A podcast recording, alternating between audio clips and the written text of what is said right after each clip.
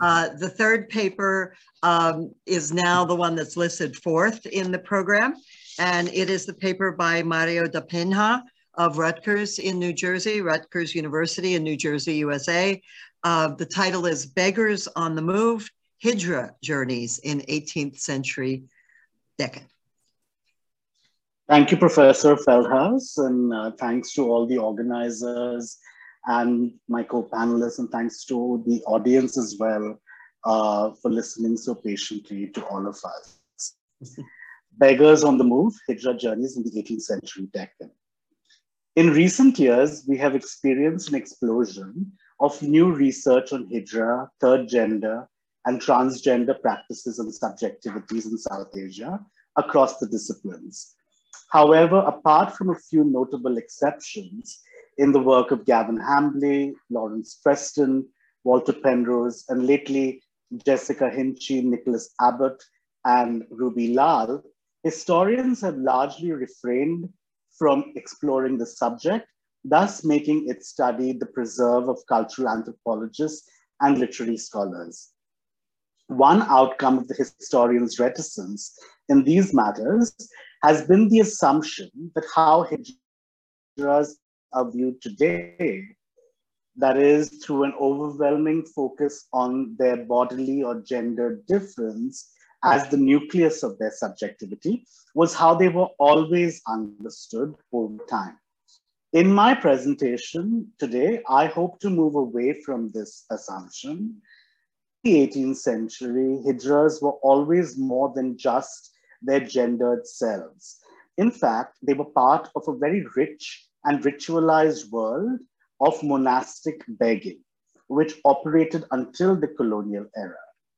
My work draws upon 18th century Marathi archival records in the Modi script of two separate provenances. One that is titled Deeds of Vatan Patra that are issued by the Maratha Chhatrapati that are available at the Peshwa Daftar, and two dispute resolution records, either Nivad Patra or Mahazar Nama, which are in the private collection of the contemporary descendants of the Mundas.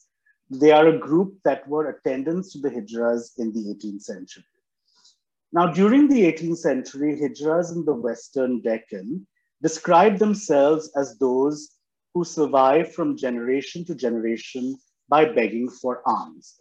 Apan pusta dar pust bhik mangon khat aho. This understanding likens hijras to the members of other groups based on rituals of initiation, such as Gosavis and Fakirs, who also made similar claims of a livelihood based on begging. This particular form of monastic begging, which Hijras, Gosavis, and Fakirs indulged in, did not emerge from economic distress. It was a ritualized vocation practiced by several monastic orders whose lifestyle involved one, the act of wandering, and two, the chivalrous protection of government. There were several such itinerant groups within the Maratha state, which considered themselves bikaris, beggars, and which were founded on rituals of monastic investiture between teacher and disciple, guru and shishya, peer and murid.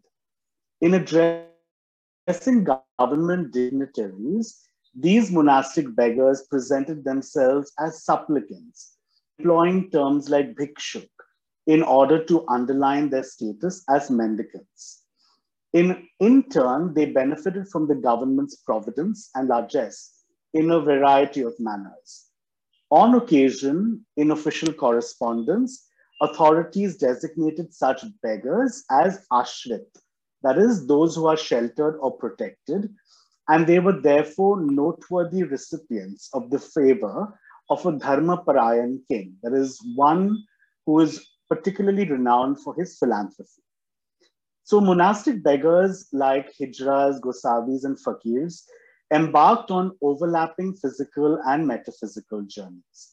They were drawn to esoteric forms of power linked to the mausolea of saints, whether in the form of samadhis or dargahs. Through their journeys there, they forge relationships between themselves and these sites creating networks of power. These monastic beggars were distinguished by the quality of being uprooted from the life of samsara, which is the mundane world of family and caste. So their life journeys were often a path towards samadhi. Um, that is the state of one's ego being completely extinguished, usually through the act of being buried or drowned alive. So monastic beggars inhabited this intermittent space between samsara and samadhi, and therefore remained uniquely positioned to channel the power of the mausolea to ordinary people. Hijras transferred the power of the mausolea as blessings to people who were required to pay them a government regulated fee for the privilege. The Chhatrapati guaranteed this transfer of benedictions through a vatan or an exclusive tree entitlement, particular Hijra lineages, which have the exclusive right to this ritual trade, pre-approved and pre-enlisted territories. Hijra journeys to these territories to grant benedictions and receive payments for them also constituted an important part of their overlapping physical and metaphysical journeys. Now, the temple of Bhavani at Tulzapur was one ritual site where Hijras traveled. It was here that they performed the initiation of new members. Another site was Alandi, where the anniversary of the Saint Jnaneshwar Samadhi in the month of Kartik attracted a number of monastic mediators, including Hijras. They traveled to Alandi from all over the Western Deccan during the 18th century. In 1751, a Goth or investigative assembly of arbitrators who had gathered in Alandi for the Samadhi anniversary delivered a legal decision in a territorial dispute between two Hijra gurus or abbots. The Nivad Patra or legal decree that resolved this conflict notes that there were two households, one of Savitri Hijri Ghodekar and the other of Ratan bin Dhinchap Khedkar, both of whom had visited Alandi for the annual festival. The squabble between the two households, conceivably over a patrimony of 14 territories in Suba Bhivandi, predated the commemoration itself. These areas appear to be Vatan. As Hijras and other communities venture to the festival, the Nivad Patra says, the two households decided to apply for legal recourse there. The investigative assembly subsequently constituted, scrutinized both Savitri's and Ratan's claims, and decided the suit in the former's favor, evocatively adding the Marathi turn of phrase, what is yours, you should eat. Tumse tumi khave. The Nivad Patra also added the formulaic idiom of contemporary title deeds and legal decrees that the enjoined rights should be enjoyed and its fruits claimed by the lineage through succeeding generations. पुत्र परंपरा ने लेकरात से लेकरी भाव उपभोग घेत rights to Savitri's household, adding that any obstruction would warrant a gunhegari or fine from the divan or the regional government officers. Now, part of this document did not survive the 18th century, but it, is, it ostensibly threatens repercussions from the Barabhai, the 12 brothers, meaning the Hijra community elders, for non-compliance as well. A margin note in the record of this legal decision marks that the document was certified Biklam with the pen of Baburao Raghunath, the Deshpande, or the records and accounts keeper of Nane Mawal district, who also attended the festival. Now, this Nivad Patra registers its 26 signatories by their geographical last names, which typically occur in Maharashtra by employing the gendered suffixes Kar or Karin, preceded by the village or town name. If witnesses did not live in the village or town attached to their name, the document also records their vasti or current residences. So these geolocated monikers point that some of the hijras and their professional associates, the mundas, made their way to Alandi from nearby villages and towns such as Pimpalgaon, Chakan, and Pabal, all within a 20 mile radius of the ritual center. However, many hijras and mundas also came from further afield. Bhor, Jejuri, Baramati, Rashin, Supe, and Ghode, within 100 miles of Alandi. The most enterprising was one of the plaintiffs herself, Ratan, and a Munda, Bubaji, who journeyed from Khed in the Konkan, 127 miles away. Settling prevailing disputes at such sites remained a convenient proposition as they drew together a diversity of people who may act as negotiators or witnesses and who otherwise may have to be transported to one place for these legal de deliberations. Now, agreements that were arrived at would also enjoy the backing of the saint's merit, the auspiciousness of sacred time, and the weight of government officials who were also traveling to these festivals. Some documents of this period also prefer an understanding of the circular, rhythmic, ritual meanderings that these monastic beggar lineages made throughout the year. Pilgrimages by Hijras, Mundas, and other monastic beggars to sites such as Alandi occupied, after all, only a percentage of an annual calendar. At other times, monastic beggars often traveled in a patterned manner from one village under their patrimony to another, transferring the accumulated power and receiving the payments that constituted their haqs or entitlement. Both forms of ritual itineracy remain central to their lives.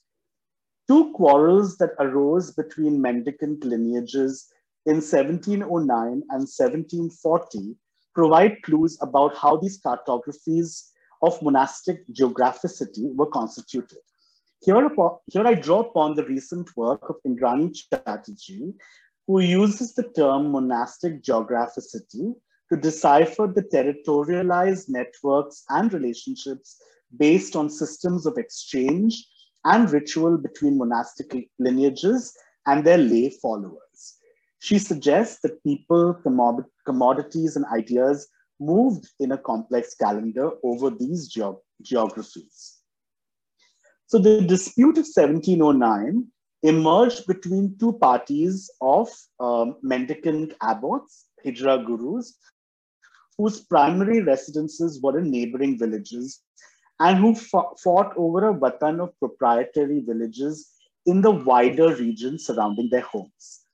One party to the suit consisted of two Hijra gurus or abbots, Sadzai Hijra and Zuk Hijra, and one Munda, Hussan Munda, who lived in the town of Jinti. About 40 miles northeast, in the village of Karjat, lived Bhai Khobaji Munda, second party to the dispute. Bhai Khobaji also had a second residence in the village of Koregaon, another 20 miles west of Karjat. The contested patrimony consisted of eight villages surrounding these three places, spanning all four directions. The distances between Karzat and the nearest patrimonial village, Alzapur, and the furthest patrimonial village, Pathar, between 20 and 135 miles, overlap almost exactly over the range of distances that we just saw covered by the Hijras and Mundas traveling to Alandi from the surrounding region for the anniversary of Nyaneshwar Samadhi. In the other dispute from 1740, two Hijra gurus appealed to the King Shahu to protect their patrimony from the thieving instincts of other monastic beggars. Kondan Hijra from the village of Jejuri and Sankwa Hijra from the town of Shirwal, about 50 and about 50 and 40 miles north of Satara, possessed a patrimony of all the villages in 18 districts in the provinces of Pune, Mawal, and around. The distances between Jejuri and Shirwal and most of the districts mentioned in this title deed was less than 75 miles. This proprietorship then was far more geographically concentrated, yet perhaps vaster in aggregate than the first.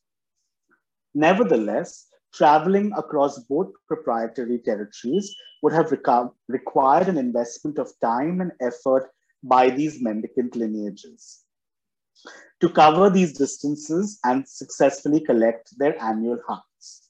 While on their journeys, local administrators remained responsible for welcoming and ser serving these mendicant orders. So often you look at the title deeds and they say they refer to prerogatives from the labor of villages. Five minutes. Thanks, Professor. Um, they refer to prerogatives from the labor of villages, such as ready heavy lifters and guards at night, who are supposed to take attentive care of these traveling mendicants. This made the wanderings a tad less cumbersome and contributed to their cycle of itineracy for the majority of the year. Unfortunately, in both these cases, this eternal wandering, the eternal dawdling, whether near or far, also allowed other mendicants to cheat the true proprietary lineage by claiming to represent and receiving cash, that is, eating the vatan or vatan khani in the Marathi, Marathi idiom on its behalf. Thank you.